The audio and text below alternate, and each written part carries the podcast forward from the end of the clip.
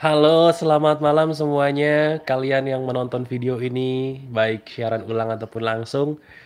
Apa kabar semuanya? Coba tulis di bagian komentar bagaimana kabar kamu. Insya Allah baik-baik aja ya.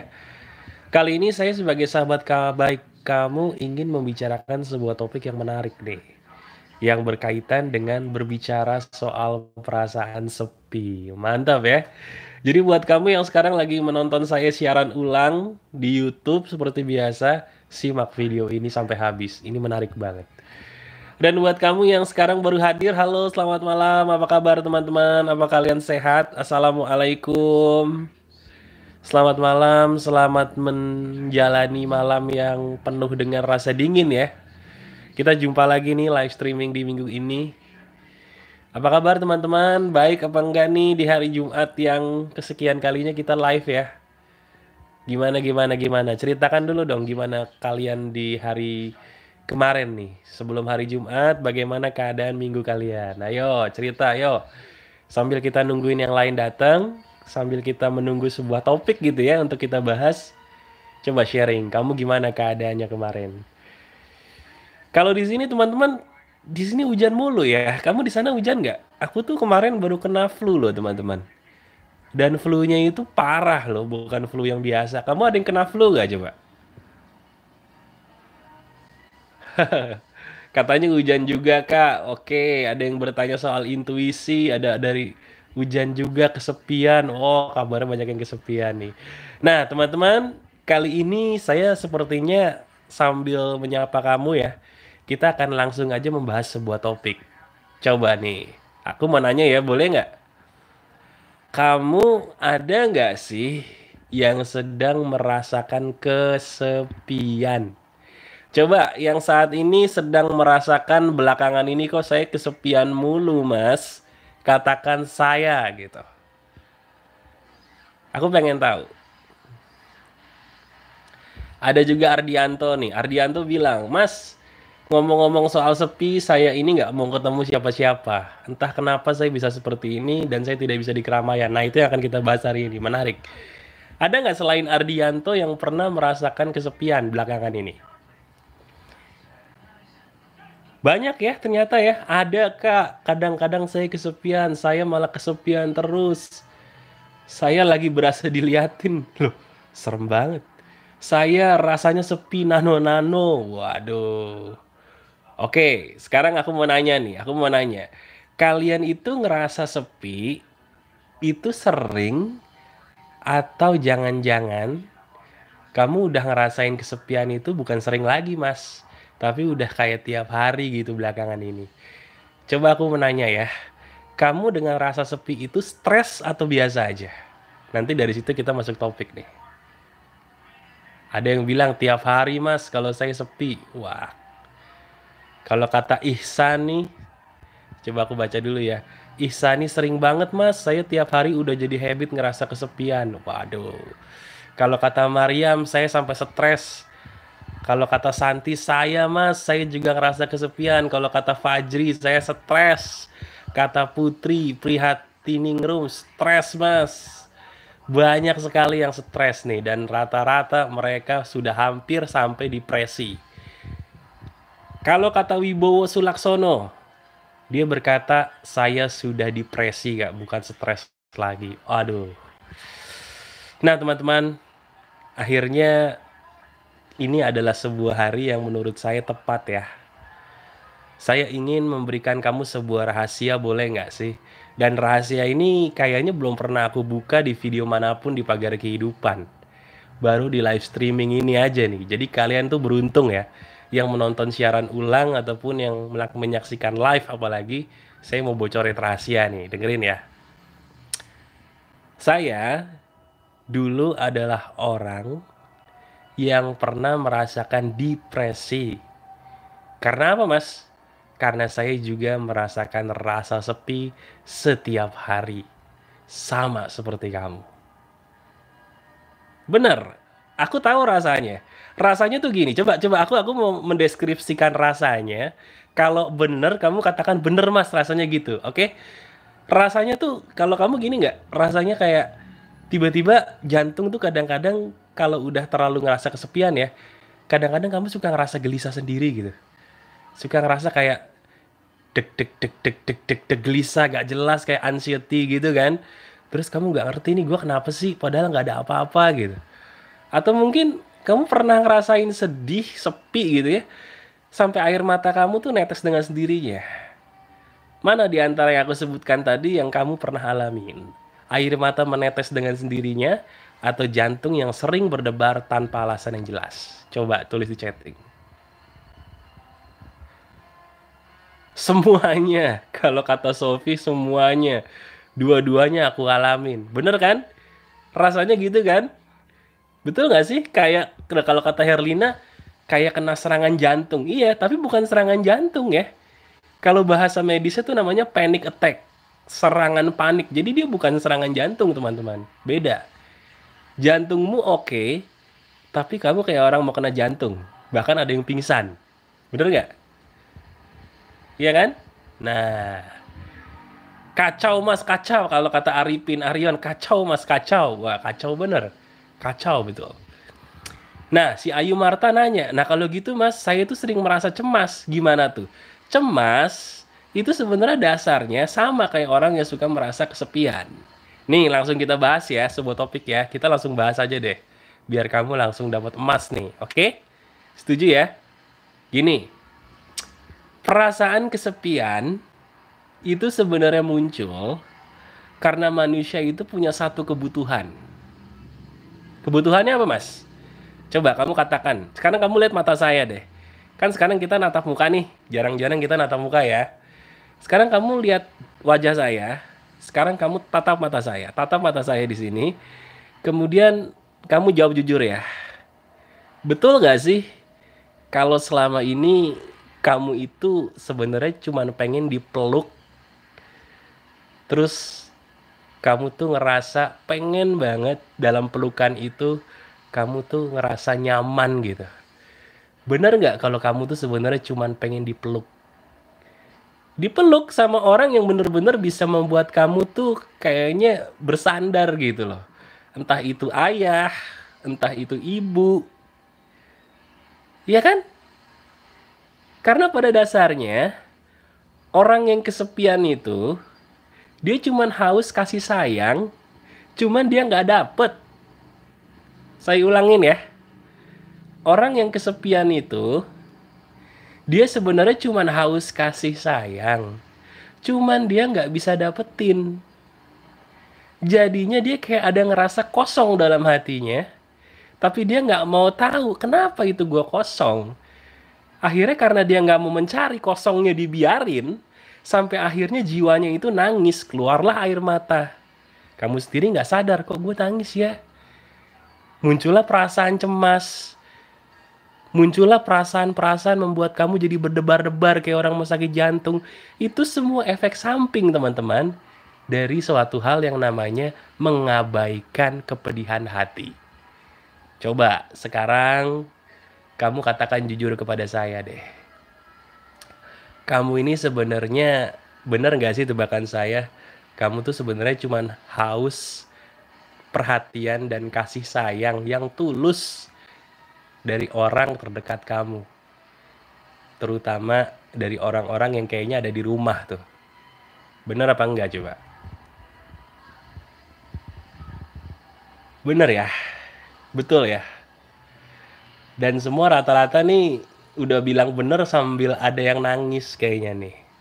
Kayaknya bagi yang udah kesentuh nih, tebakan saya bener banget, kamu kayaknya ada yang pengen nangis nih sambil ngeliat muka saya gitu ya matanya udah mulai berkaca-kaca karena memang kenapa cuman Mas Aryan yang bisa tebak saya gitu loh. Kenapa orang tua saya mungkin yang saya pengen jelasin ini loh masalah saya, mereka nggak ngerti-ngerti mas. Bener nggak sih? Kamu tuh sebenarnya pengen ngejelasin masalah kamu, kekosongan jiwa kamu, kegundahan jiwa kamu sama orang tua, tapi mereka tuh kayak nggak mau ngerti gitu loh mereka bukannya malah membuat kamu jadi tenang dengan pelukan hangat yang selama ini kamu rindukan, tapi mereka malah membuat kamu ngerasa kok gitu sih? Terus kalau kalian gitu saya harus ke mana? Akhirnya kamu ngerasa kesepian. Betul nggak? Bener ya, ayo. Ayo, ya toh, bener apa bener?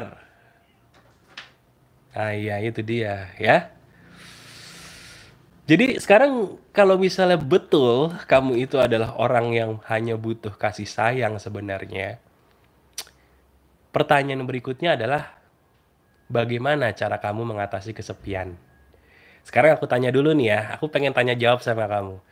Sekarang saya tanya, menurut kamu kesepian itu cara menghilangkannya gimana? Kamu nih yang selama ini kesepian, kamu dengan caramu sendiri biasanya ngapain untuk menghilangkan rasa yang gak enak? Coba nanti baru aku sharing, kamu dulu yang sharing ya. Ada Ade Rizaldi nih mau cerita. Mas, orang tua saya cerai. Nah, ini juga. Saya pengen cerita malah nggak bisa, Mas. Tapi malah dimarahin, betul kan? Mau cerita sama pacar nggak punya karena aku putus, karena aku diputusin, karena akunya cuek. Gimana mas, gimana? Nih, dengerin ya. Kalian tahu nggak sih, orang yang paling sering punya masalah cinta adalah orang yang dia tidak pernah bisa merasakan perhatian dari orang tua. Saya orang, saya ulangi dengerin ya. Orang yang paling sering punya masalah percintaan yang pedih-pedih itu adalah orang yang sebenarnya dia paling paling susah dapat kasih sayang dari orang tua.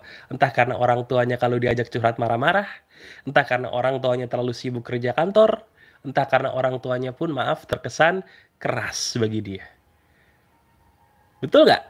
Coba kamu inget deh dengan kisah percintaan kamu yang galau atau bikin kamu sakit hati ada nggak sih kaitannya kamu di situ dengan perasaan kecewa sama orang tua?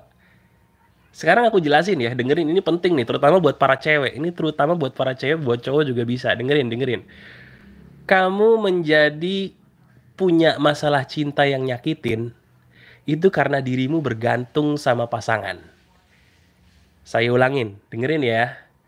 Kamu jadi sakit hati sama pasangan, merasa dibohongi sama pasangan, diperbudak sama pasangan karena dirimu ketergantungan dengan pasangan. Kenapa, Mas? Karena dirimu tidak ada tempat bergantung selain pasangan, orang tuamu tidak bisa, maaf, diandalkan. Kamu butuh tempat curhat, kamu butuh bahu untuk bersandar, ya kan? Tapi nggak ada orang tua yang memberikan bahunya buat kamu. Kamu udah berusaha menjelaskan gitu loh kamu udah berusaha mengatakan ini loh masalah aku, ini loh masalah saya, ma, pa, ya. Bu, ini masalah aku, ini masalah saya, Bu. Tapi mereka kayaknya nggak bisa ngerti gitu loh. Terus kamu curhat sama pasangan. Tiba-tiba pasangan kamu ngerti apa yang kamu mau. Begitu pasangan kamu ngerti apa yang kamu mau, kamu ngerasa cuman dia satu-satunya harapan kamu dalam hidup. Kenapa? Karena cuman dia yang bisa memberikan kamu bahu orang tuamu tidak bisa. Jadilah kamu budak cinta. Itu sejarahnya budak cinta. Budak cinta itu adalah sekumpulan orang yang dia tidak mendapatkan cinta dari orang tuanya dengan baik. Sekarang kamu jelas? Bener apa enggak coba?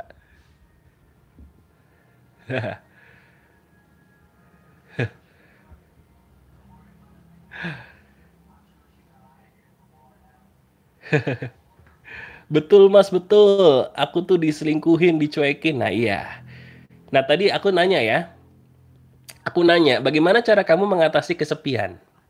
Tadi ada yang nanya, ada yang bilang, oh kalau saya mah berdoa aja mas, curhat sama Tuhan. Ada yang bilang tadi sholat, curhat sama Allah.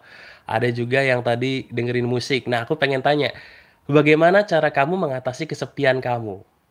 Nanti aku pengen tahu, aku pengen tahu dulu dari kamu, baru nanti aku jelasin caranya bagaimana. Aku pengen tahu dulu nih. Kalau kata Sartika, saya berdoa sama baca Alkitab. Wah, oke, okay, religius, mantap. Terus ada lagi nggak? Bagaimana? Kalau katanya Nenden, curhatku hanya pada sajadah, tangan di atas, bicara dengan Allah. Wih, sedap. Oke. Aku sih biasanya melakukan hobinya aku kalau kata Desi Dorki. Betul. Kalau kata Azila curhat sama Allah. Kalau kata Scorpio, wah ini orangnya keren nih. Mengatasi kesepian dengan merenung. Asik. Merenung bisa bikin gak sepi ya. Ajarin dong. Olahraga sampai capek dan tidur. Mantap. Kata kalau kata Arni, Mas Aryan apa saya boleh nangis? Silahkan. Saya udah bisa nebak. Pasti di antara kamu nih ada yang pengen mengeluarkan air mata dengan apa yang saya bahas barusan. Nangis aja nggak apa-apa, serius. Ketika kalian meneteskan air mata dengan apa yang saya katakan, itu karena tebakan saya betul-betul tepat di hati kamu dan itu benar. Diri kamu selama ini nggak ada yang ngerti ya. Tapi tiba-tiba kok saya orang yang ada di depan layar kamu, di handphone kamu, kok bisa ngerti ya apa yang kamu rasakan. Itu yang buat kamu jadi kayak mengeluarkan emosi melalui air mata. Nggak apa-apa. Ya. Nah, sekarang gini, Aku mau sharing dulu gimana caranya dulu aku mengatasi kesepian sampai akhirnya aku sembuh nih sampai sekarang. Gini ya teman-teman. Seperti yang aku udah sharing di video hari Minggu kemarin. Kesepian itu sebenarnya bukan suatu hal yang berupa bencana. Saya bilang begini, dengarkan baik-baik. Kalau kamu sedang kesepian, cari cara gimana caranya supaya ketika dirimu sendiri, ketika dirimu sepi, kamu bisa bahagia. Selama ini kesepian itu membuat kamu jadi gila, bukan kesepiannya yang bikin kamu jadi gila, bukan.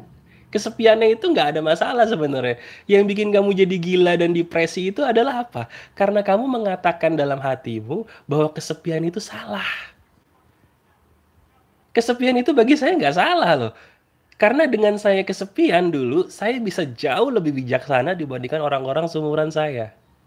Saya ulangi ya, dengan saya kesepian dulu, saya bisa jauh lebih bijaksana dibandingkan orang-orang yang seumuran saya. Jadi kalau ada yang nanya, Mas, Mas ini masih muda ya, tapi kok cara pikirnya luas sekali gitu, bijaksananya tuh kayak orang udah sepuh gitu ya. Gimana caranya, Mas? Saya cuma bilang bersahabatlah dengan kesepian. Jangan memusuhi kesepian, bersahabatlah dengan kesepian. Itu rahasianya sebenarnya. Nah terus pasti ada yang nanya gini, Mas, sebentar deh, bukannya kalau karena kita kesepian dijadikan sahabat, kita jadi makhluk antisosial. Terus kalau jadi makhluk antisosial, nanti kita nggak bersosialisasi dong, Mas. Bahaya dong, kita nggak jadi manusia dong, jadi robot. Gitu ya? Jawabannya gini teman-teman. Kalau kamu sedang bersosialisasi, itu bukan berarti kamu tidak pernah merasakan kesepian. Orang kesepian itu nggak harus merasa sendiri kok. Orang kesepian tuh nggak harus sendiri loh. Pernah nggak sih kamu sedang sama teman tiba-tiba kamu sedih? Pernah nggak sih maaf ya maaf banget kamu lagi kumpul sama keluarga tiba-tiba kamu ngerasa sedih? Pernah kan? Sepi itu bukan sebuah keadaan, tapi perasaan. Saya ulangi, sepi itu bukan sebuah keadaan, tapi perasaan. Nah, yang saya maksudkan tadi yang jadikan sahabat adalah perasaan sepi itu yang kamu jadikan sahabat, bukan kamu menyendiri tidak punya teman, tidak punya siapa-siapa. Tidak boleh sahabat pagar kehidupan itu harus bersosialisasi. Namanya juga sahabat pagar kehidupan ya kan? Saya buat komunitas ini supaya kalian saling bantu bersosialisasi. Tapi jangan memusuhi perasaan sepi jelas nggak nih jadi perasaan sepi itu bukan keadaan ya tapi sebuah perasaan di mana kamu merasakan sedih tapi keramaian gitu ya sedih tapi kok selagi sama keluarga jadi sekarang coba gini. Saya kebetulan lagi nggak bisa lama-lama ya teman-teman ya. Saya mau ngasih poin-poin yang bisa langsung kamu praktekin sekarang juga nih. Boleh dicatat boleh. Atau mungkin kamu nanti mau nonton siaran ulang ini boleh ya. Gini nomor satu. Coba kamu lakuin hal-hal yang bikin kamu menjadi bahagia. Dan hal itu tiap orang berbeda-beda. Contoh, ada orang mas saya tuh suka banget makan sambal pete mas ada yang suka pete nggak di sini coba coba siapa di antara kamu yang suka pete katakan saya gitu kalau kamu nonton siaran ulang di YouTube katakan di komentar saya suka pete Nah, kalau kamu suka pete sama kayak saya. Saya itu kalau udah makan pete jadi happy. Iya. Atau mungkin kamu suka makan burger, makan kentang goreng, atau minum coklat. Apa pun yang bikin kamu bahagia. Ketika perasaan itu datang, yang pertama kamu lakukan adalah cari hal yang membuat kamu bahagia. Dan biasanya itu dari suatu hal yang bisa masuk ke mulut kamu. Yaitu kalau nggak makanan, itu minuman. Apakah itu aja mas? Enggak, dengerin, masih ada. Yang nomor dua adalah apa mas? Yang nomor dua adalah belajarlah untuk jujur. Jujurnya apa maksud saya? Jujur sama perasaan kamu. Coba sekarang aku tanya ya. Kamu sebagai sahabat pagar kehidupan kalau nangis masih jaim nggak? Terutama yang cowok nih. Kalau yang cewek sih kayaknya udah ratu nangis nih ya. Cewek tuh mau nangis mah gampang. Kamu sebagai sahabat pagar kehidupan yang laki ini, aku mau nanya. Kapan terakhir kali kamu menangis lepas? Ingat kalimatnya, menangis lepas. Bukan menangis cuman Nah, itu sinetron. Menangis lepas tuh bener-bener kamu dikeluarin gitu. Kapan terakhir kali, ini yang laki dan cewek ya. Kapan terakhir kali kamu menangis lepas? Kalau kata Ahmad minggu lalu. Kalau kata konekin aja dulu waktu masih anak-anak mas. Kalau kata Tari kemarin kalau kata Rizky dua bulan kalau kata Yeko udah lama kata Sabrina kemarin. Kalau Pahmi ketika inget dosa wah udah lama udah lama. Rata-rata udah lama banget terutama yang cowok-cowok nih. Yang cowok-cowok rata-rata jujur katanya udah lama banget. Nah itu dia penyebabnya laki-laki itu kehebatannya nggak dinilai dari kemampuan dia menahan nangis. Itu keliru. Laki-laki itu kehebatannya dilihat dari mana? Tanggung jawabnya bukan kemampuan nahan nangisnya. Ngawur itu. Ya. Jadi bagi kamu yang laki-laki terutama nih sekarang coba deh. Sambil kamu melakukan hal apa pun yang kamu suka ketika perasaan sepi itu datang kalau memang udah nggak tahan, nangislah. Menangislah di atas sajadah kalau yang muslim. Menangislah ketika kamu beribadah. Menangislah ketika kamu sedang apa ya sedang kamu merendung ambil nangis nangislah keluarin gitu semuanya jangan ditahan karena ketika kamu menangis itu jiwa kamu kayak dikasih apa ya makan teman-teman kita itu nggak bisa selamanya mengharapkan bahu orang loh kalau kita mengharapkan bahu orang lain tapi orang lain gak ngasih, masa kita mau sedih terus? Iya nggak? Sekarang saya tanya, kalau kita mengharapkan bahu orang lain untuk memeluk kita, tapi orang itu nggak bisa ngasih, masa kita mau sedih terus? Enggak kan? Kalau enggak berarti gimana ngobatinnya mas? Menangislah. Menangis itu bukan cengeng, tapi mengeluarkan racun dari jiwamu yang sedang butuh dikuras. Jelas ya? Jelas ya teman-teman ya? Oke. Oke, oke, oke, oke. Oke, sekarang gini. Kalau misalnya kamu udah tadi melakukan hal yang kamu suka, kamu juga sudah nangis. Oke. Terus langkah berikutnya adalah apa, Mas? Langkah berikutnya yang harus kamu lakukan adalah jangan ngeliat kehidupan orang lain mulu orang zaman sekarang tuh gampang banget ngebandingin dirinya sama kehidupan orang lain. Bener apa bener? Coba sekarang aku tanya. Kenapa zaman sekarang kita lebih gampang ngebandingin hidup sendiri sama orang lain? Kenapa kita kenapa kita zaman sekarang kok gampang banget gitu ya ngebandingin kehidupan kita sama kehidupan orang lain? Karena sosial media, betul kata Sven sosmed itu bagus, serius deh. Cuman racunnya lebih banyak daripada vitaminnya. Bener. Vitaminnya ada, manfaatnya, faedahnya ada, tapi maaf ya, mudorotnya justru kalau bagi saya nih pengalaman dan juga teman-teman saya itu lebih banyak. Apa mat mudorotnya mas? Mudorotnya adalah kerugiannya maksudnya adalah kita kok jadi kayak punya tendensi kecenderungan ngebandingin hidup kita sama orang lain. Ih gila sih itu udah nikah loh. Ih gila sih itu happy banget nikahnya ya kok gue basi ya. Ya ampun dia sekarang udah kerja loh gue masih pengangguran. Iya kan? Ngebandingin aja bawaannya.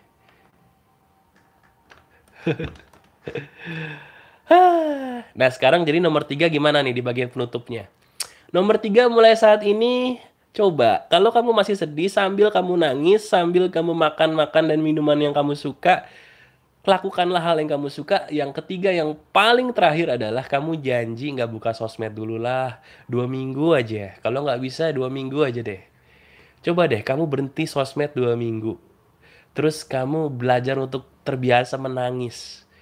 Udah lakukan dua hal itu aja. Dua minggu aja kau berubah kok. Berubah dan lebih baik.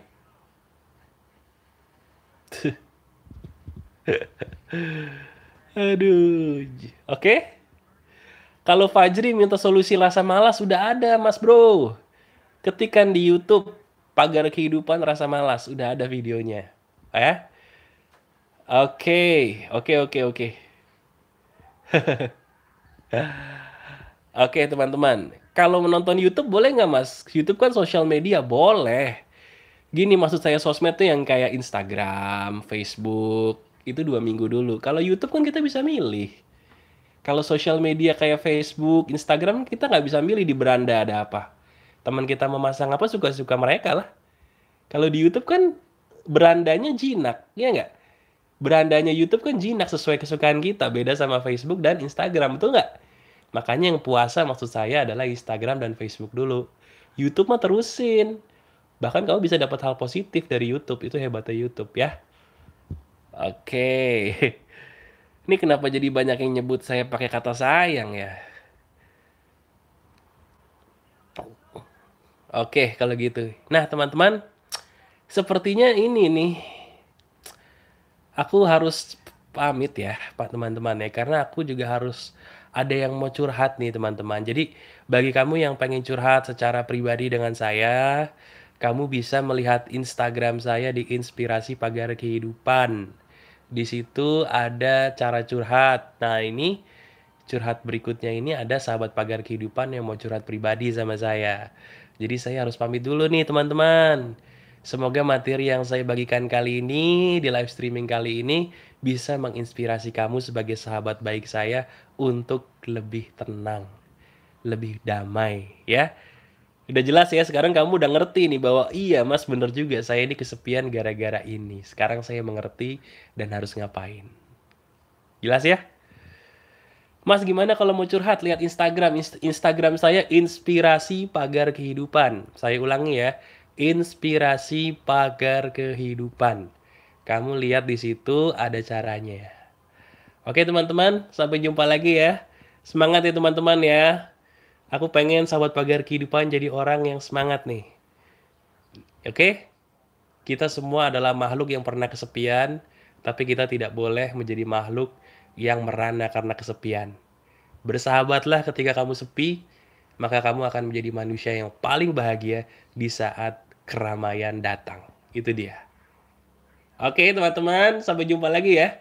Kalau ada kesalahan kata saya mohon maaf. Saya doakan semoga kalian tambah bahagia, tambah sehat, tambah kaya, dan tambah berbunga-bunga kehidupannya. Amin.